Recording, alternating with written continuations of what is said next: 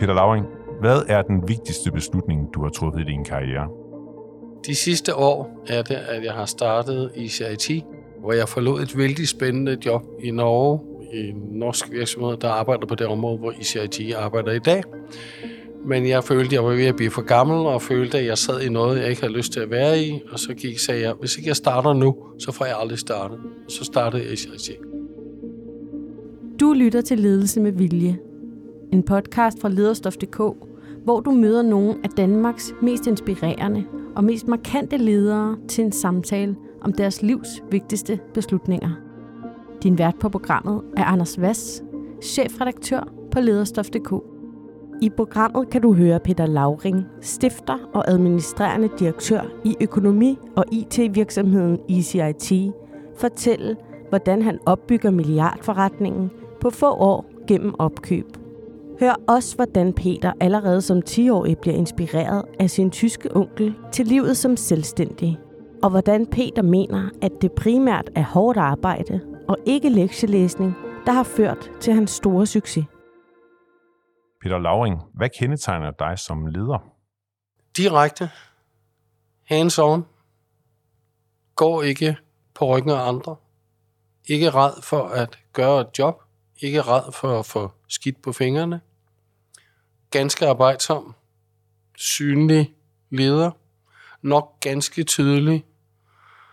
I Norge er jeg dansk og direkte. Øh, og så er jeg både tålmodig og frygtelig stedig. Hvis jeg siger, at det godt kan lyde som en lidt gammeldags leder, hvad siger du så? Det er nok sandt. Men man må jo være sådan, som man tror. Og i øvrigt tror på. Man må være på en måde, som man selv tror på, og som man kan stå inde for. Og i øvrigt, så har jeg heltene i mit liv er jo Churchill og sådan nogle personer, som godt nok er gammeldags, men forandrede verden. Mærsk. Uh, så ja, jeg accepterer, når jeg nok er det gammeldags. Hvordan omgås du med dine medarbejdere? Jeg kan lide dem. Jeg kan faktisk lide mennesker. Jeg kan lide at arbejde med mennesker. Jeg kan blive ganske irriteret. Jeg vil sige frygtelig irriteret og man kan se på mig, når jeg, når jeg ikke er enig, eller når der er ting. Så jeg får sagt tingene, enten, men typisk direkte, også indimellem indirekte. Jeg er nok ganske krævende at have med at gøre. Jeg har en jente, pige, kvinde, er det jeg skal sige, som jeg har arbejdet sammen med i mere end 35 år. Hun synes, jeg er helt urimelig, for nu at sige det sådan, men vi har arbejdet sammen i mere end 35 år. Hvordan giver det sig til udtryk, når du er hård og stiller øh, højkrav? Jeg gør det nok mest ved at gøre det selv. Og så kan folk mærke, at det forventer jeg, at man stiller op til. Hvad kunne være et eksempel? Uh, jeg går ofte sidst hjem. Jeg kommer ikke altid først, det må jeg så tilstå, men uh, jeg går næsten altid sidst hjem. Jeg øh, arbejder en hel del, jeg prøver at være forberedt, når jeg synes, det vi skal have gennemført, diskutere, er vigtigt. Øh, tydeligt. Hvor meget arbejder du? 65 timer om ugen. Og jeg kommer jo fra et system, der registrerer timer, så jeg ved, hvor mange timer, som jeg ikke registrerer, jeg arbejder. Og det er jo det, du kan arbejde. Jeg har fire børn og familie, og faktisk øh, kun én hustru til nu hvilket jeg er ganske taknemmelig for. Det er ikke altid gengæld, kan jeg så sige. Øh, 65 timer er nogenlunde det, du kan arbejde, og så have en nogenlunde normal familieliv på siden. Andre vil sige, at øh, det er mere 37,5, der er, øh, er det tal. Nu skal jeg passe på, hvad jeg siger, når det bliver gjort offentligt, men det er jo ikke arbejde. Hvis du virkelig vil noget i den her verden, så er der mange, der siger til mig, jamen du skal jo bare arbejde smart. Fordi så kan du sige, jamen det er jo vældig godt, men hvis jeg nu arbejder smart, og alligevel arbejder dobbelt så meget, så, får, så sker der noget mere. Og jeg tror lidt på, at hvis du vil noget, er jo sådan en, i dag siger man jo, at hvis du skal være god til noget, så skal du bruge 10.000 timer på at blive god nok. Det tror jeg faktisk er rigtigt. Skal du bruge 10.000 timer, så behøver du ikke at være 100 år om det, fordi så hjælper det jo ikke. Hvad så, hvis du har en dygtig medarbejder, der egentlig gerne vil hente sine børn? Så henter de deres børn, og så går de hjem og arbejder bagefter, og så indretter de sig. Og det er klart, at hvis du vil have et 8-4 job, og ikke vil presse grænserne, om jeg så må sige. Det er jo typisk noget, du gør i en periode, hvor du har små børn, og hvis du den er ægtefælderen, som siger, det tager jeg mig af, så må du gøre sådan. Så gør det jo sådan også hos os, og det er ikke bare ok, det er helt ok. Vi vil hellere, hellere holde på dem. Men sådan en som jeg, er ikke sådan. Jo, jeg kan også hente børn, men så arbejder jeg bagefter. Jeg har hentet børn, jeg har fire af dem jo, så det her ikke kun gå. Har du nogensinde været i krise over det, og tænkt, ham der Peter øh, Lauring, er han egentlig det rette sted i livet? Det har jeg ikke i forhold til det med at arbejde meget. Det har, det har jeg faktisk ikke, fordi jeg er sådan en alt eller intet person. Jeg er enten 100% med, eller også er jeg ikke med. Jeg er vældig dårlig til at være sådan lidt imellem. Og jeg har nu startet, eller været en delstarter af fire virksomheder, hvor jeg altid har arbejdet med det udgangspunkt, at det her det er for evigt. Det er det jo så ikke, men, men 100% for evigt, og så sker der et eller andet, der gør, at du ændrer kurs på den ene eller anden fasong. Men jeg tror, jeg kan sige vældig meget alt eller intet, og det gælder mange steder i, min, øh, i mit liv. Altså det gælder også min familie, min hustru, mine venner, øh, det gælder mange ting. Kan du ganske kort forklare os, for øh, ECIT er jo ikke et berømt selskab i, i Danmark på linje med, med Mærsk og, og Novo Nordisk, hvad det er for et virksomhed, du har grundlagt. Jeg er jo revisor af uddannelse, og er øh, kapabel inden for regnskab, hvis man skal sige det sådan, og arbejder med det hele mit liv. Øh, og så har jeg også undervejs lært at arbejde med mennesker. Og jeg er i forhold til øh, hvordan man kigger på det i Norden generelt. Uddannet dansk revisor kan få lov at arbejde ikke bare med regnskab, men også med IT, og også med ting, der sådan grænser op til selve det at være revisor. Det vil sige, jeg kom til Norge med en baggrund og sagde, hvor, når jeg kommer ind i et stort regnskabsselskab. I Norge er det sådan, at der en regnskab må ikke laves af folk, der ikke har en autorisation. Så du bliver så du har sådan en markedsindustri, som man ikke kender i Danmark, i Norge. Man har den til dels i Sverige, man har den i Finland. I Danmark er det mest skjult, fordi revisorer må gøre alt. Så jeg kom til Norge, kom ind i et stort regnskabsselskab, og så opdager jeg, vi, de har slet ikke IT-tjenester. Det fik jeg så indført. Øh, og i det selskab, ICIT, som jeg så startede siden, der har vi IT som forretningsgrundlag lige så meget, som vi har regnskabstjenester. Vi bygger i øvrigt stille og roligt en teknologisk platform, der støtter de tjenester, vi leverer, og det er en kæmpe opgave. Hvad kræver det særligt at stå i spidsen for den slags virksomhed? Det ved jeg jo i virkeligheden ikke. Jeg ved, hvad jeg gør. Jeg ved, hvad jeg prøver at gøre, men hvad det kræver, det ved jeg jo ikke. Jeg ved bare, hvad jeg kan gøre, hvad jeg kan.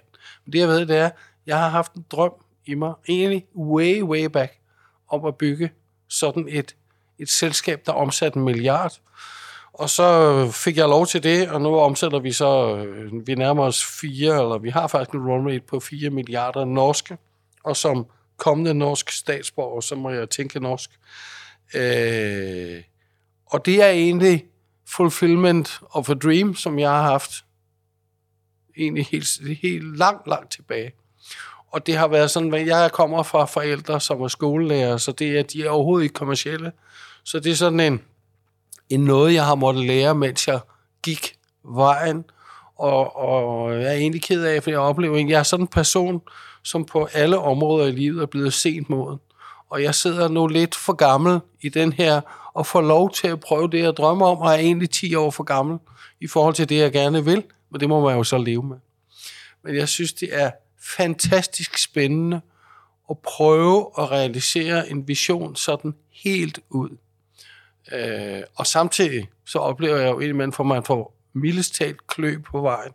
Ikke? Jeg, har, jeg plejer at sige, hvis man tager min skjorte af, så er der sådan en spanskerstribe for alle de fejl, jeg har begået, plus dem, man ikke kan se.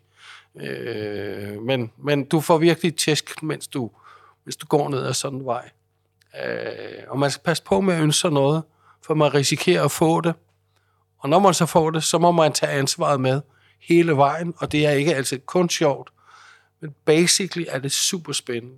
Og jeg tænker, hvis jeg kan få lov til at være med, til vi omsætter 10 milliarder, så, så tror jeg, jeg bliver fornøjet. Hvad er den tydeligste spændskrørsstribe på ryggen af dig? Ah, jeg har et par stykker fra da jeg var revisor, hvor jeg øh, ikke var grundig nok. Noget af det, som jeg har lært på vejen, det er, at når jeg tror, jeg er god, og ikke, øh, og derfor bare kanskje kommer man til at skøjte hen over ting, kommer til at gøre ting lidt for let, mens hvis du er red for ikke at være god nok, så bliver du så grundig, som du kan, så tager du, har du respekt for de ting, du har med at gøre. Der er ingen tvivl om, at der er jeg klart skarpest, når jeg ikke går rundt og tror, jeg er verdensmester. Det lyder også som om, at du performer bedst i en form for, for frygt. Nej, det tror jeg ikke, jeg vil kalde det, fordi det er jo ikke, det er ikke, det er ikke frygt, det er mere, det skal lykkes. Det er ikke, jeg kan ikke bære, at det ikke lykkes. Så det skal lykkes. Og så kan du sige, jamen det er jo også frygt. Ja, men det er jo ikke sådan, jeg er jo ikke red for, jeg er egentlig ikke så red for så meget i virkeligheden, men jeg er frygtelig red for ikke at være god nok. Hvad siger det om dig, at hvor andre måske har nogle sådan lidt mere personlige, familiære øh, mål i livet, så drømmer du som ung om at have en virksomhed med en milliardomsætning? Jeg mødte ikke tidligt, men som 28-årig, hende det skulle være. Og det ligesom har været sådan, at, at øh, den side har ligesom været dækket af, hvis jeg kan sige det sådan. Jeg, jeg har valgt ikke helt forkert. Jeg har fået fire børn, jeg er vældig, vældig glad for. Men, men, men som det kan ses, så er det jo, øh, altså, det er jo vældig grundlæggende. Så enig, øh, jeg har faktisk fået lov til at få den side på plads, fordi jeg har haft en hustru, som altså, jeg har fået skæld ud hver dag i 25 år, mindst. Øh, så det er ikke, fordi der har været en dans på roser, men jeg har været heldig, og det har faktisk været sådan... Øh, hun har været vældig god til at sørge for, at vores børn på, vi skal sige det sådan, på de områder, øh, tøj, skole, kende forældres venner, alt det der, man skal kunne, det har hun haft styr på. Ikke? Til gengæld så har jeg været der, når de var kede af det, når der var problemer, når der var sådan. Jeg har faktisk også været der med deres skole langt på vej. Så det har været sådan en meget ok balance. Og jeg kan sige, at jeg har fire børn, som, ikke, som, som er mine børn. Så det er ikke et, et enten eller, men der har været en meget god balance. Jeg har været heldig, at der har været en meget, meget god balance i det.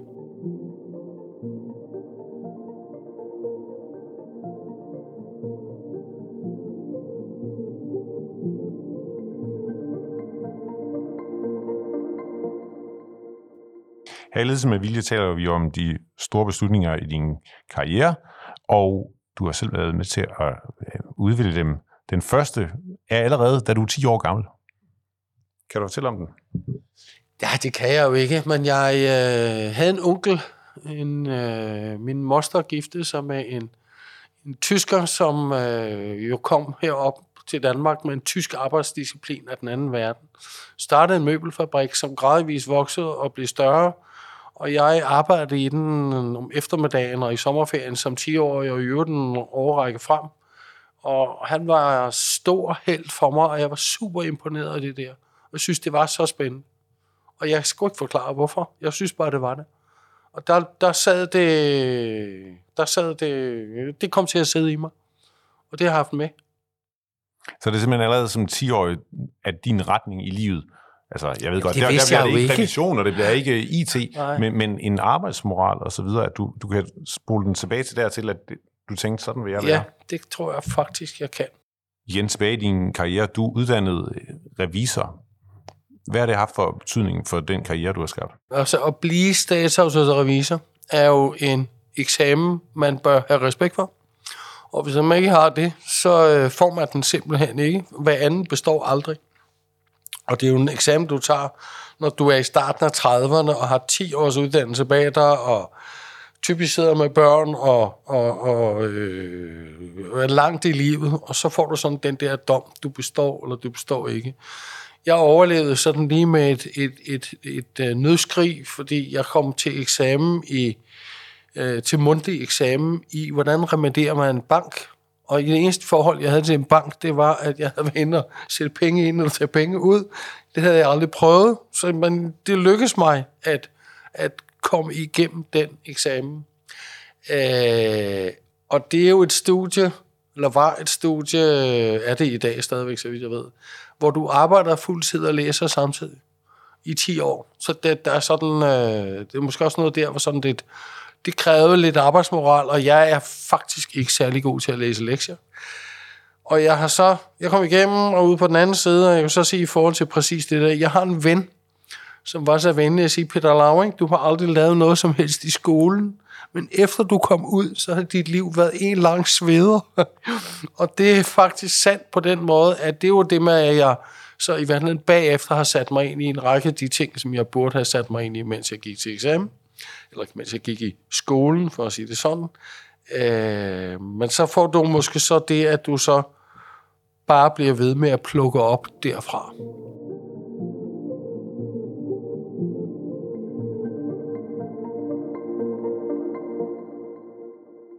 Som revisor bliver du øh, ansat og senere partner i Inforevision. Er der i 12 år, og så er det, du træffer en af de der helt store beslutninger.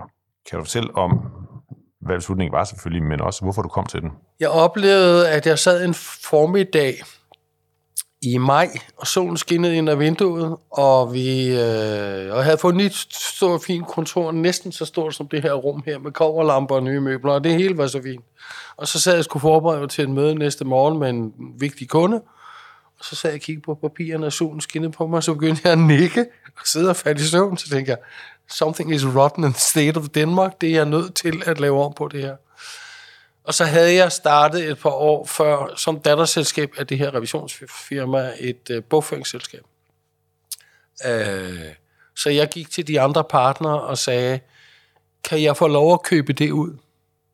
Det var så ikke super populært, men det endte med, at vi fandt en løsning, og jeg fik lov. Og så sad vi et par år, i øvrigt lige ved siden af, hvor vi sidder her i dag, øh, og drev det her selskab. Og jeg begyndte, jeg fik lov til faktisk at arbejde for Mærsk, som jo var en stort forbillede, men ah, vi, vi kunne få Mærsk som kunde i det her lille bogføringsselskab, som begyndte at vokse, hvilket aldrig var sket, hvis jeg havde siddet i en forrevision. Så gik der et par år, og så kom et norsk selskab, der i dag hedder Visma, men som dengang var helt ukendt og bankede på døren og spurgte, kan vi købe Ja.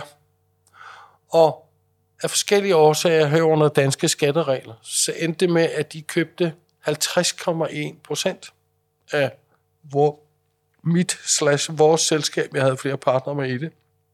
I øvrigt partnere, der sidder her i det her lokale i dag. Mange af dem, en stor del af det at bygge den forretning, der er bygget, er jo i virkeligheden, at du har relationer med dig gennem hele liv. Øh, de kom og bankede på døren og købte sig ind, og købte 50,1 procent, men med en aktionæraftale, der gjorde, at vi drev virksomheden og bestemte, hvordan virksomheden skulle drives de næste tre år, indtil de skulle købe sig op. Sådan at vi principielt havde det, man kalder en, øh, en earn-out i tre år, og så ville vi få betaling for selskabet.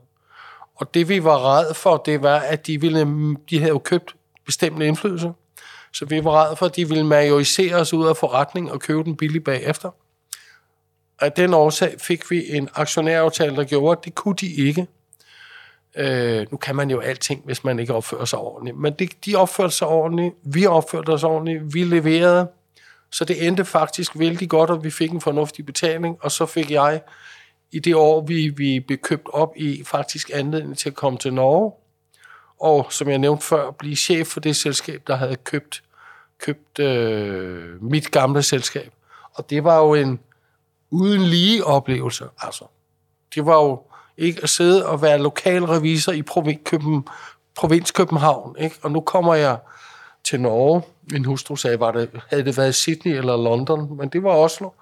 Øh, og det så viser sig faktisk, at Oslo er fantastisk. Alle expats elsker livet i Norge. Om de kommer fra New Zealand, om de kommer fra Australien, om de kommer fra Amerika, så er Norge et fantastisk sted at være nogle år. Vi kom derop, og som familie med fire børn og hustru, så skulle alle skifte alt. sprog, forbindelser, kultur, finde vej i byen, når man skulle på arbejde eller til møder. Altså, du skifter alting. Og jeg vil så sige sådan, i forhold til, hvis det havde været et frygteligt ægteskab, jeg havde haft, så var det gået i stykker. Og nu gik det egentlig lidt mos, mos, øh, modsat. Alle i familien måtte spænde sig lidt an for at følge med på det her nye. Og det betyder, det betød, vi satte vores to ældste piger på Oslo International School. Det betyder, at jeg har to piger, der i dag bor i af fire, to piger, der bor, i dag bor i London, efter at have taget uddannelse på engelske universiteter, fordi de kom på den skole, og så viste det sig, at vi blev i Norge og ikke flyttede hjem. Øh, så de blev sat på en helt anden livsbane, end de var blevet, hvis jeg havde boet i Vium, og de var gået i Vium skole og Vium gymnasium, sådan som det naturlige havde været. Så for mig har det været sådan et eventyr at flytte til Norge, langt på vej. Hvad betyder det for dig, at det, der så sker for hele din familie, er noget, der kommer fra øh, i virkeligheden en, en forretningsbeslutning hos dig? At det er seks mennesker, du træffer beslutningen for, og ikke bare Ja, dig selv? du, jeg, det var, den ene datter fik en hest. Min hustru fik bygget sit hus om, eller det hus, vi så aldrig kom tilbage til. Og de blev bestukket hver især. Så det var ikke, man må finde sin vej til Rom. Og det, der virker her, virker ikke der, så bruger man forskellige midler. Øh, det var en fælles beslutning, det er ikke engang løgn, du, du lærer af mig. Det er faktisk ikke løgn. Øh, men det betød jo faktisk, at min datter kunne komme til Norge og ride konkurrenceridning, og komme på det norske landslag i dressur. Faktisk fik en enkelt guldmedalje, hvilket ikke er let i den sport. Det er verdens dyreste sport, og vi konkurrerede med Norges rigeste folk. Det var vi jo ikke, men det var det er en anden, en anden del af det. Det har været en fantastisk øh, at få to nationaliteter, og få blive tosproget, og vide, hvad du havde i Danmark, og komme til Norge og se, hvad du kan få der. Det har i virkeligheden gjort, at mine børn er blevet 10 gange så internationale, som de var blevet, hvis vi, hvis vi var blevet i Danmark med den, hvis jeg var blevet i en for revision, for at sige det sådan. Så det har sådan været totalt livsberigende. Og i dag siger jeg jo til de mennesker, vi har her i, i CIT, hør en gang, hvis I får chancen til at prøve i en af de andre nordiske hovedsteder, og vi er jo i dem alle sammen. Hvis I ikke tager den, så er I tåbelige, for I aner ikke, hvad det kan give jer muligheder, og hvor meget, hvor grundlæggende det kan ændre jeres liv. Jeg havde jo heller aldrig fået lov at bygge en milliardforretning, hvis jeg havde set i Danmark. Mens i Norge er der andre vilkår, og i Norge kan de faktisk godt lide danskere. Jamen, morsomt nok, men det, de er vældig glade for danskere faktisk. Og danskere er jo faktisk også glade for nordmænd, så kommer et stykke. Så jeg havde ikke kunne bygge den samme forretning med basis i Danmark. Det har i hvert fald taget 15 år længere tid, end det havde, når jeg nu kunne få lov at starte den over.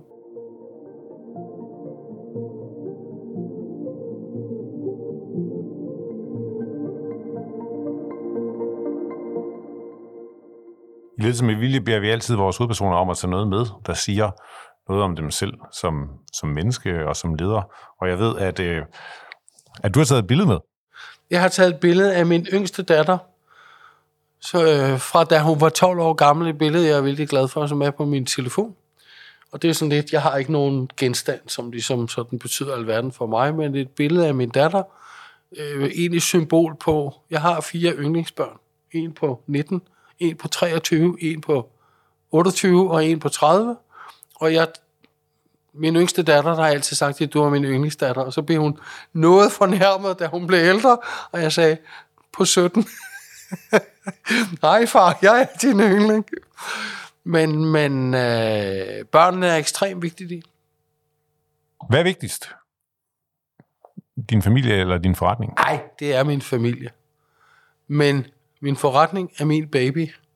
Ligesom min hustru har, børnene i, har haft børnene i hovedet 24-7. Jeg har forretning i hovedet 24-7, så på den måde er forretningen min baby. Men det betyder ikke, at mine børn er uvigtige, og ikke at jeg har dem i hovedet.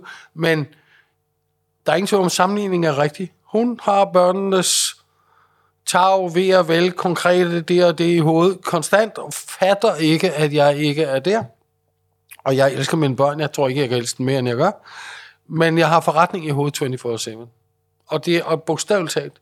De bedste idéer får jeg, når jeg står i brugsbad om morgenen. Og det er altid det, jeg tænker på.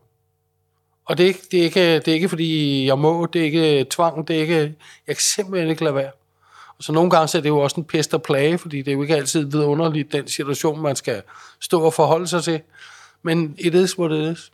Og man kan ikke løbe, man kan ikke løbe fra sin skæbne på en eller anden fasong. Og når man, hvis jeg tror, jeg sagde det før, når du har gået ind i det, så må du også tage det, der følger med, på godt og på ondt.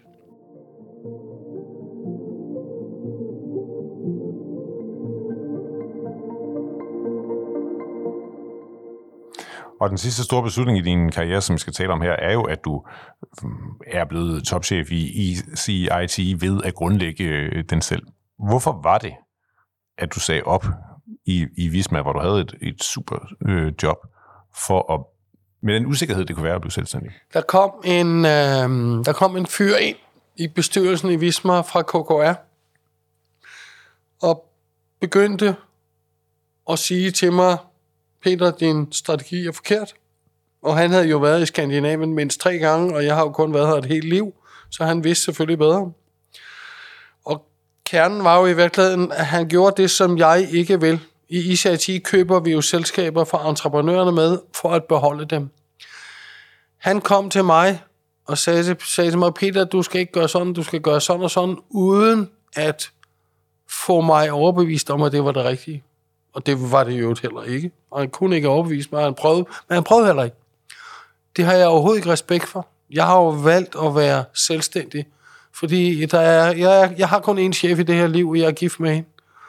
Og det er sådan, jeg må det er meget sjovt, fordi den har jeg sådan, øh, jeg det i en tale til Øjstein Morens 50 års fødselsdag. Han blev noget firkant i ansigtet. Direktøren for Visma. Direktøren for Visma, jo, en vældig dygtig mand.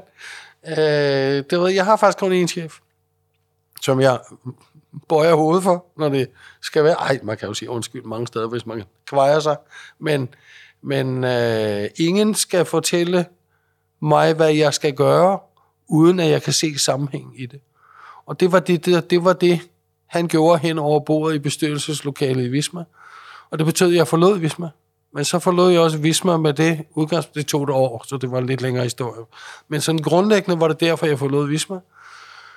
Og så tænkte jeg, den fejl skal jeg ikke begå med mine omgivelser, eller med, mit, med de folk, der så bliver med og følges med os. Og det betyder jo ikke, at man ikke kan skændes, eller diskutere, eller være super uenig. Men man finder en vej. Jeg kan jo sige sådan, vi, jeg har ikke prøvet at stemme i ECIT, selvom vi har næsten 100 operationelle selskaber, eller bestyrelsen i ECIT. Jeg har ikke prøvet at stemme. Vi finder en løsning. Og det var jo i virkeligheden det, jeg havde lært tilbage, da jeg var partner i Inforevision, hvor vi øh, også sad på mange med nattemøder og diskuterede alt muligt om, for at komme frem til beslutninger, men aldrig stemte om det. Og problemstillingen i sådan en relationsbordet forretning, det er, at hvis et flertal majoriserer et mindretal på, eksistent, på eksistentielle områder, så risikerer du skilsmisse, og det er det mest værdiødelæggende. Altså når partner går fra en partnerdrevet virksomhed, det er det mest værdiødelæggende, du kan opleve. Og det var sådan en træning, jeg fik af inforevision, uden at vide det, men som jeg så 20 år senere sagde, nå, nu ved jeg, hvor det er, jeg har lært det hen, at, at man skal finde en løsning, og ikke skal bare beslutte top-down. Og nu i ECIT, så har du drevet en virksomhed, som har været igennem 140 cirka fusioner og især opkøb. Altså 140 øh, virksomheder, som jo godt nok er inden for kan man sige, samme industri, men så selv er forskellige med forskellige øh, værdisæt, forskellige kulturer. Og øh, selv hvis man er en mellemleder, der slår to teams sammen, så kan sådan noget, at få det til at fungere sammen, jo være super svært.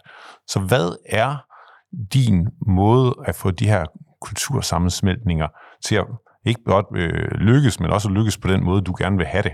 Altså, de ender med dine værdier. Jeg kan vel sige, hvis vi går tilbage på stri- til striber på ryggen, så er nogle af dem kommet derfra. Det er der ingen tvivl om. Øh, vi har en tilgang til det, som hedder, vi tvinger ikke beslutninger igennem, som ene hænger sammen med den historie, jeg lige fortalte før. Vi tvinger ikke folk mod deres vilje til at gøre noget i forhold til, hvordan forretningen skal drives. Til gengæld så lever vi jo i en verden, hvor alle små ICIT er egentlig bygget på, at vi skal drive fælles forretningsudvikling. Forretningsudvikling er det, der gør, at du forbliver konkurrencedygtig og forbedrer din konkurrencedygtighed. Mens Gravity, som jo er egentlig, at omgivelserne forandrer sig, så er der pludselig millennium-generation, så er der GDPR, så er der åbenhedslov, så er der ESG, så er der regler om dit og kvalitetskrav og sådan noget, som egentlig er vanskelige at leve op til, og som egentlig presser virksomheden til jorden, så løfter forretningsudviklingen, løfter den op i konkurrencedygtighed igen, om jeg så må sige. Og det behov har alle små selskaber, at drive forretningsudvikling for at forblive dygtige, forblive konkurrencedygtige og, og kunne klare sig i deres, på deres marked. Øh, og så er tanken i sig at sige, det skal vi arbejde sammen om. Det gør ikke noget forstået sådan, at de rationelle beslutninger kommer over tid. Typisk, når man lader folk få lov at arbejde sig ind på dem på deres egen måde. Så det tager os kanskje seks måneder længere, end når andre køber op, at få et selskab til at gøre det, vi, vi er enige om, er for, eller som er fornuftigt, hvis nogen kan sige det sådan, hvis der findes noget, der er fornuftigt. Så tager det seks måneder længere. Til gengæld gør de det selv og kommer selv derhen. Og jeg er jo fuldstændig ligeglad, om de gør, som jeg siger, altså om jeg får ret. Hvis bare de gør det rigtige seks måneder senere, selvom det var noget, jeg eller en anden havde sagt historisk, når de så selv kommer og siger, oh, nu, ved I hvad, nu er vi begyndt at sende vores fordringer til en kasse, nu får vi vores penge i, bar- i banken, nu har vi ikke længere likviditetsproblemer, ikke? Så siger jeg ikke, jamen det sagde jeg jo for 12 måneder siden. Ikke? Så siger jeg bare, ja tak, nu begynder I at gå den rigtige vej, fordi rationelle beslutninger stille og roligt kommer af sig selv. Og så er det, kommer de ikke helt af sig selv, og det er lov at pushe, og det er ikke bare bare, men der er noget om, at det, der er fornuftigt, håndteret klogt, gjort synligt, gør, at folk stille og roligt går den rigtige vej. Jeg, jeg synes ikke helt, det, det svarer på, hvordan du får kulturen til at smelte sammen? Eller er det slet ikke et, øh, et ønske? Er det egentlig fint, at man har sådan et konglomerat af virksomheder, jamen, jamen, der alle sammen hedder jamen, ECIT? Vi har et regnskab... Undskyld, jeg taler i munden på det. Undskyld. Et eksempel. Vi har et regnskabsselskab, som består af 21 selskaber og fusioneret til et det, der jo i virkeligheden sker, det er, at de fusionerer, og så er de faktisk nødt til at arbejde på samme måde. De er nødt til at have samme personalehåndbog, de er nødt til at have samme prismodel, de er nødt til at have samme kvalitetssystem, de er nødt til at have samme produktionssystemer, de er nødt til at gøre en række ting, der gør, at de stille og roligt harmoniserer sig. Og så tror jeg vel egentlig, at, at når du taler så, så forretningsmæssigt på alle processer, metoder og systemer, når de fusionerer, så bliver de simpelthen nødt til at gøre tingene på samme måde. Og det giver jo, det giver jo at ting flytter sig, og hvis du så kombinerer det, at vi har en ledelsesfilosofi, hvor vi prøver at undgå at tvinge beslutninger igennem, men sørger for, at de lokale ledere selv driver og får de her beslutninger gennemført, så bliver de, så kombiner, og så har vi en kultur, som hedder åben kommunikation. Oversat hos os siger man både de gode ting tydeligt, og de, men de vanskelige ting tydeligt. Og du må ikke ikke sige dem, fordi hvis du ikke siger dem, så sker der i praksis det, at du som person hos andre fokuserer på det dårlige. Hvis du ikke får sagt det, så, så, så kan du ikke se hele personen, mens i det øjeblik, du faktisk siger det, så får du billedet for hele personen. Så det gør sådan udviklingsmæssigt, relationsmæssigt, så får du gode relationer ved at være rimelig klogt ærlig, som jeg plejer at sige. Og i øvrigt skal man ikke tage fejl af. Hvis man ikke kan lide en person, og ikke siger det, så kan det siges på kropssprog. Altså, det, det skal nok komme frem på den ene eller anden måde. Selvom man ikke selv tror, det gør det, så bliver det, så bliver det typisk tydeligt. Så er der sådan en som mig, som sørger for, at det er tydeligt på, nu på de måder, jeg gør det på. At hos os, der arbejder vi vi sørger for at holde vores aftaler, vi gør, så du ved, vi gør sådan en række ting, har en række værdier og måder at gøre ting på, som stille og roligt bygger en kultur, uden at jeg kan sige, at der er én kultur. Det, der i virkeligheden er vigtigt, det er, og det kan vi se, det er, at medarbejderne på de selskaber, der kommer ind, de vil super gerne være i CIT, mens de gamle entreprenører, der solgte et selskab, de sidder tilbage og siger, ah, at mit selskab er vigtigt, og jeg er også, og nej, vi hedder ikke ICIT, vi er sådan og sådan. Men der kommer sådan en skov, underskov nedefra, og medarbejdere siger, selvfølgelig skal vi arbejde sammen. Selvfølgelig skal vi være ICIT. Selvfølgelig skal vi tage de gode ting ud. Og det er fuldstændig ligegyldigt, om jeg kommer fra det selskab eller det selskab. Så det handler i virkeligheden også om at bygge en virksomhed, hvor du får sådan en... Øh, hvor du gradvist får bygget et lederkorps, der kommer nedefra. Og hvad er det så for en kultur, som de her fremtidens ledere, der bobler op gennem ECIT, øh, har? Eller skal have? Ah, skal have, ikke? Jeg vil jo vældig gerne, at de er ambitiøse. Jeg vil jo vældig gerne, at de er kvalitetsbevidste. Øh, jeg vil vældig gerne, at de kigger på mig og på andre ledere og siger, kan du komme væk, din gamle nisse, for jeg skal have din plads. Og, ikke? og jeg skal nok sørge for at blive bedre end dig. Og jeg har jo et gode idéer her og her og her, og dem vil jeg gerne føre ud i livet. Så det der med at få nogen frem, som altså, viljen til at ville skaber jo ofte evnen til at kunne. Kan vi få det frem i vores unge eller yngre mennesker, så for dem til at være med til at bygge visionen i CIT, det kan gøre mig helt høj, når det lykkes. Det lykkes ikke altid, det lykkes ikke hele tiden, men det lykkes i stigende grad, hvis jeg skal sige det sådan.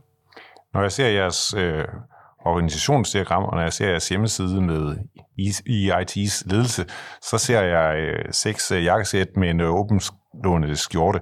Betyder det, at man så også skal være mand? Det var et aldeles ufint spørgsmål. EIT er bygget på opkøb, og vi køber typisk selskaber, 90% af de selskaber, vi køber, er øh, er, båret, er bygget på relationer, fordi det er tjenester, det er menneskerelationer, både til medarbejdere og til kunder, der egentlig er forretningen. Og det vil sige, hvis vi køber et stærkt selskab med 30 mand, og typisk en mandlig leder eller en mandlig ledergruppe, vældig ofte en mandlig ledergruppe, og så fjerner vi dem og siger, nej, nu skal I være kvinder så er forretningen væk, fordi alle relationerne er væk. Så vi kan ikke bare skifte ud. Og det er jo sådan, at langt de fleste forretninger op til i dag er startet af mænd.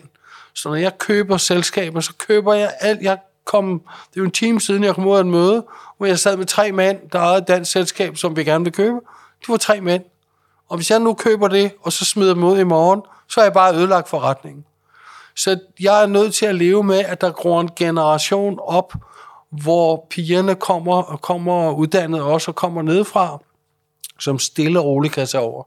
Men vi, har, vi, vi kommer fra et sted fra, som vi ikke kan løbe, løbe fra og ikke kan lave om. Men jeg kan sige, om 10 år ser det anderledes ud, fordi så, kommer, så vil de komme nedefra. Og nu er, det, nu er vi ikke bare bygget af gamle entreprenører, nu er vi bygget af folk, vi selv har, selv har formet, selv har lavet. Og der kommer jenterne, pigerne, kvinderne.